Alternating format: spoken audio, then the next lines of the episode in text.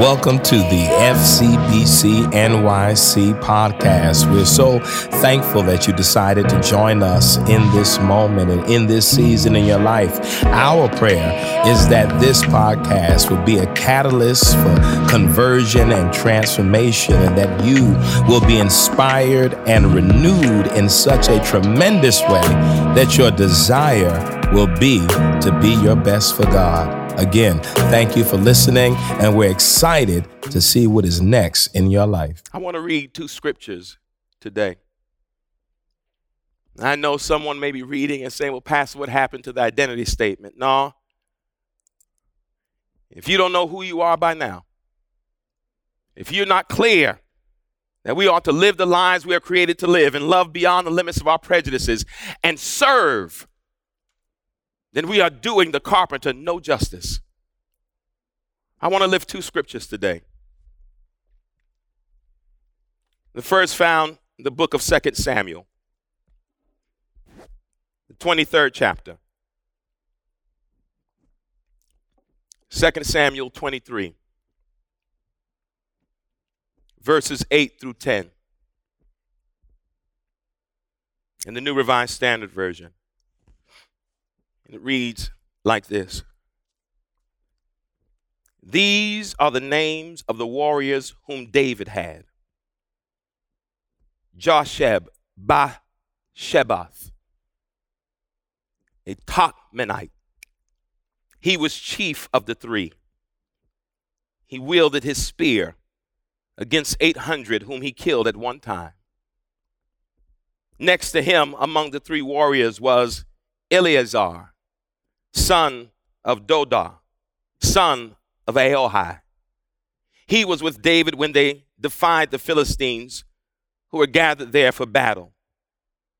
The Israelites withdrew.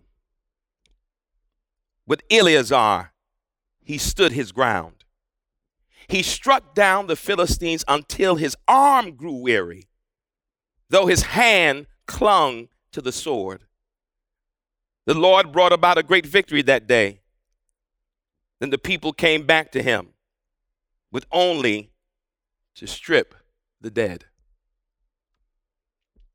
Jeremiah, the weeping prophet.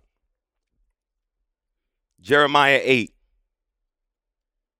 verses 18 through 20. I will read from the New Revised Standard Version and the Message Bible. Jeremiah 8, 18 through 20.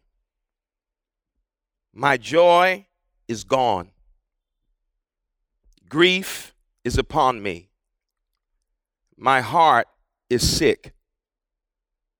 Hark the cry of my poor people from far and wide in the land.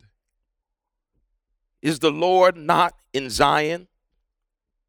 Is her king not in her?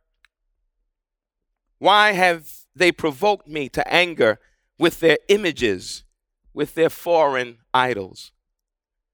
The harvest is past, the summer is ended, and we are not saved. The message Bible, it reads a little differently. Again, Jeremiah 8 18 through 20. I drown in grief. I'm heartsick. Oh, listen. Please listen. It's the cry of my dear people reverberating through the country. Is God no longer in Zion? Has the king gone away? Can you tell me why they flaunt their plaything gods, their silly, important, no gods before me. The crops are in, the summer is over, but for us, nothing has changed. Let's pray.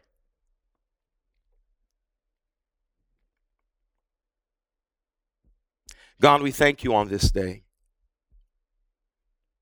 And we honor you, O God, for how you still call men and women to stand strong and stand firm in the midst of the brokenness of this world. The amazing thing, oh God, is not that you are still present. The amazing thing is that you still trust us. You trust us to heal the nation. You trust us to mend those who are broken.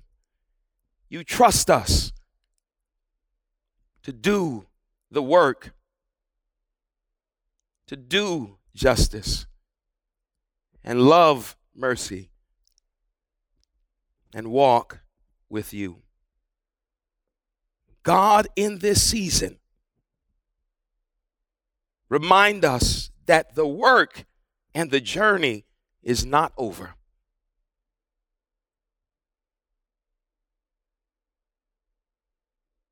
What is that work, oh God?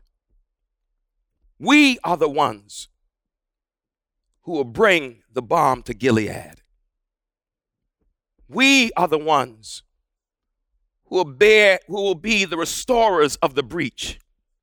We are the ones who will make the crooked roads straight and the rough roads plain. You trust us to do that. And do it we will. We love you, God. We honor you, God. It's in your name we pray. Amen. I want to read the Jeremiah passage again in both versions. My joy is gone, grief is upon me, my heart is sick. Hark the cry of my poor people from far and wide in the land. Is the Lord not in Zion?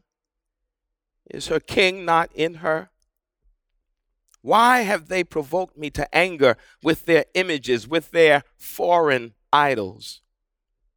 The harvest is past, the summer is ended, and we are not saved.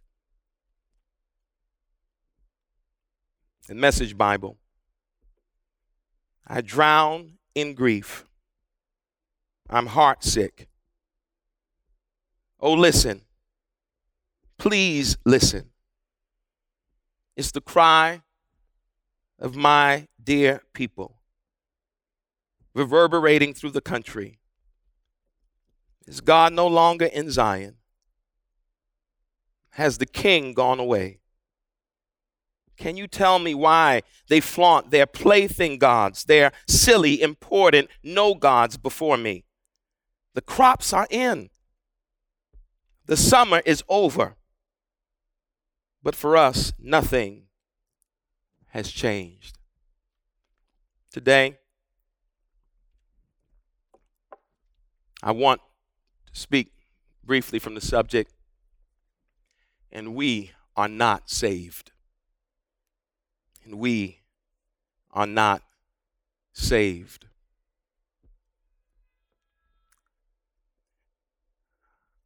I used to always wonder why Jeremiah is called the weeping prophet. I thought that Jeremiah's weeping and mourning and agony and heaviness was connected to the fact that for 20 years almost, Jeremiah preached, warning the people of what doom would come their way. And in those 20 years of preaching, wailing, shouting, warning, not one person was converted by Jeremiah's words. I thought that Jeremiah's tears will result in somehow he wasn't able to convince or convert anyone by the word that God had placed in him and on him. That's not why Jeremiah was weeping. Maybe Jeremiah was weeping for the same reasons I weep. And many of you weep. Not because there was no converts to the word, not because there was no one who was saved by the message, but because every day somehow God had attuned Jeremiah's ears to the weeping, to the mourning, to the groaning of God's people. God had fixed his ears so that it was impossible for Jeremiah to walk the streets and not hear the cries of hungry babies and not feel the pain of fatherless children and not feel the agony of people who profess to know God, but their lives and their treatment of one another did not demonstrate that. He was weeping because he was human. He was weeping because he was mourning. Not the death of individuals, but the death of a way of life that God had been seeking to lead his people into. Those words in Jeremiah are words of deep agony and deep misery. It is the kind of agony and the kind of misery that even as the passage said, that people begin to cry out, Where is the King of Zion? Where is God in the midst of all the insanity and the brutality and the meanness and the division? Why would Jeremiah weep? But why wouldn't he weep? And why would we not weep? Weep when people have found a way to commodify divisiveness and make money off of misery and grow rich off of brutality. Why would we not weep? Why would we not mourn? Why aren't we weeping? Why aren't we mourning? Why is our soul not vexed and our spirit disquieted? And we see the baseness of our humanity being glorified. Where we see the construction of, as the message Bible said, plaything gods. When instead of trusting, we have learned to put our hope in things that perish, in spaces that deplete, and in people who diminish. No. While you watch this sermon now, on Sunday, and maybe the one you wanted to be president, that many of us want to be president, Maybe that person is the president elect. But I need to caution you because we are still not saved. No matter who occupies the White House in this country right now, there are children who will go to bed tonight hungry. We are not saved. Right now, there are families who do not know where they will sleep tonight, and we are not saved. We celebrate the first African American woman to be vice president, and still women are treated as second class citizens. Still, women are not paid the same as men. Still, black women are brutalized and ignored and demeaned we are not saved. It is mourning time in this country. And I know we want to celebrate because we think the king is gone. No. No. As long as there's still children dying foolishly, and as long as there are people who are profiting off the pain of others, and as long as there's still people who are judging others by the color of their skin, and as long as in the wealthiest country in the world, the poverty rates are sky high, homelessness still high, joblessness still high. We are on the brink of a depression, economic collapse. We are not saved. And so I caution you today before we celebrate the new person who will sit behind the resolute desk. Look at our country. Look at what has happened. We have not progressed. We have witnessed a great regression. We are not saved. The question becomes well, then who will save us? It is not a difficult question to answer. The scriptures show us. What do they show us?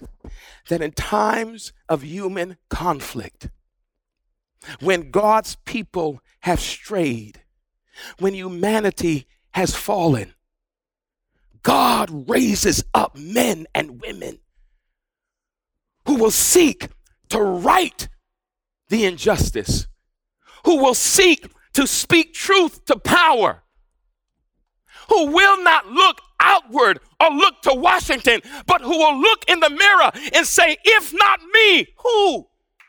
And if not now, when? This is a moment where you and I must answer the clarion call. We must begin to realize those of us who claim to follow the carpenter, the model is in front of us, the language is before us. But what will you do with the portion of ground you've been allotted? What will you do with the portion of strength you've been given? What will you do with the voice that you have? Will you fall in line and bear witness to the insanity? Or will you remember that God has given you a sword? Eleazar was one of David's mighty men. That scene in 2 Samuel was amazing. The Philistines, the enemy of Israel, had mustered themselves to fight. And the scripture says that when the Philistines came to fight, the army of God retreated. But it said Eleazar stood his ground with his sword in his hand. And it said that he fought with no backup, with no one present. He fought until his arms grew weary but he never put the sword down. The sword clung to his hand because he knew that as long as there was an enemy, he could not stop fighting. It is time when we witness people retreat in celebration and retreat for fear that what we face ahead is too daunting, too much, unbearable. maybe, maybe it is time that we summon the Eleazar in each of us. Stand our ground. Don't put the sword down.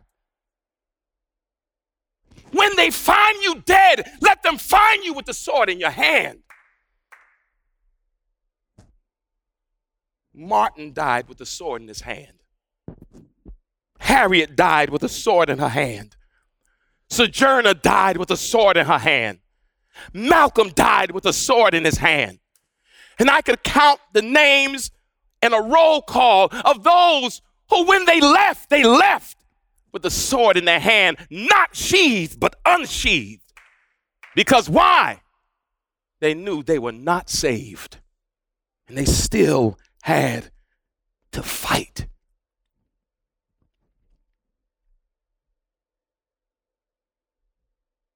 Our hope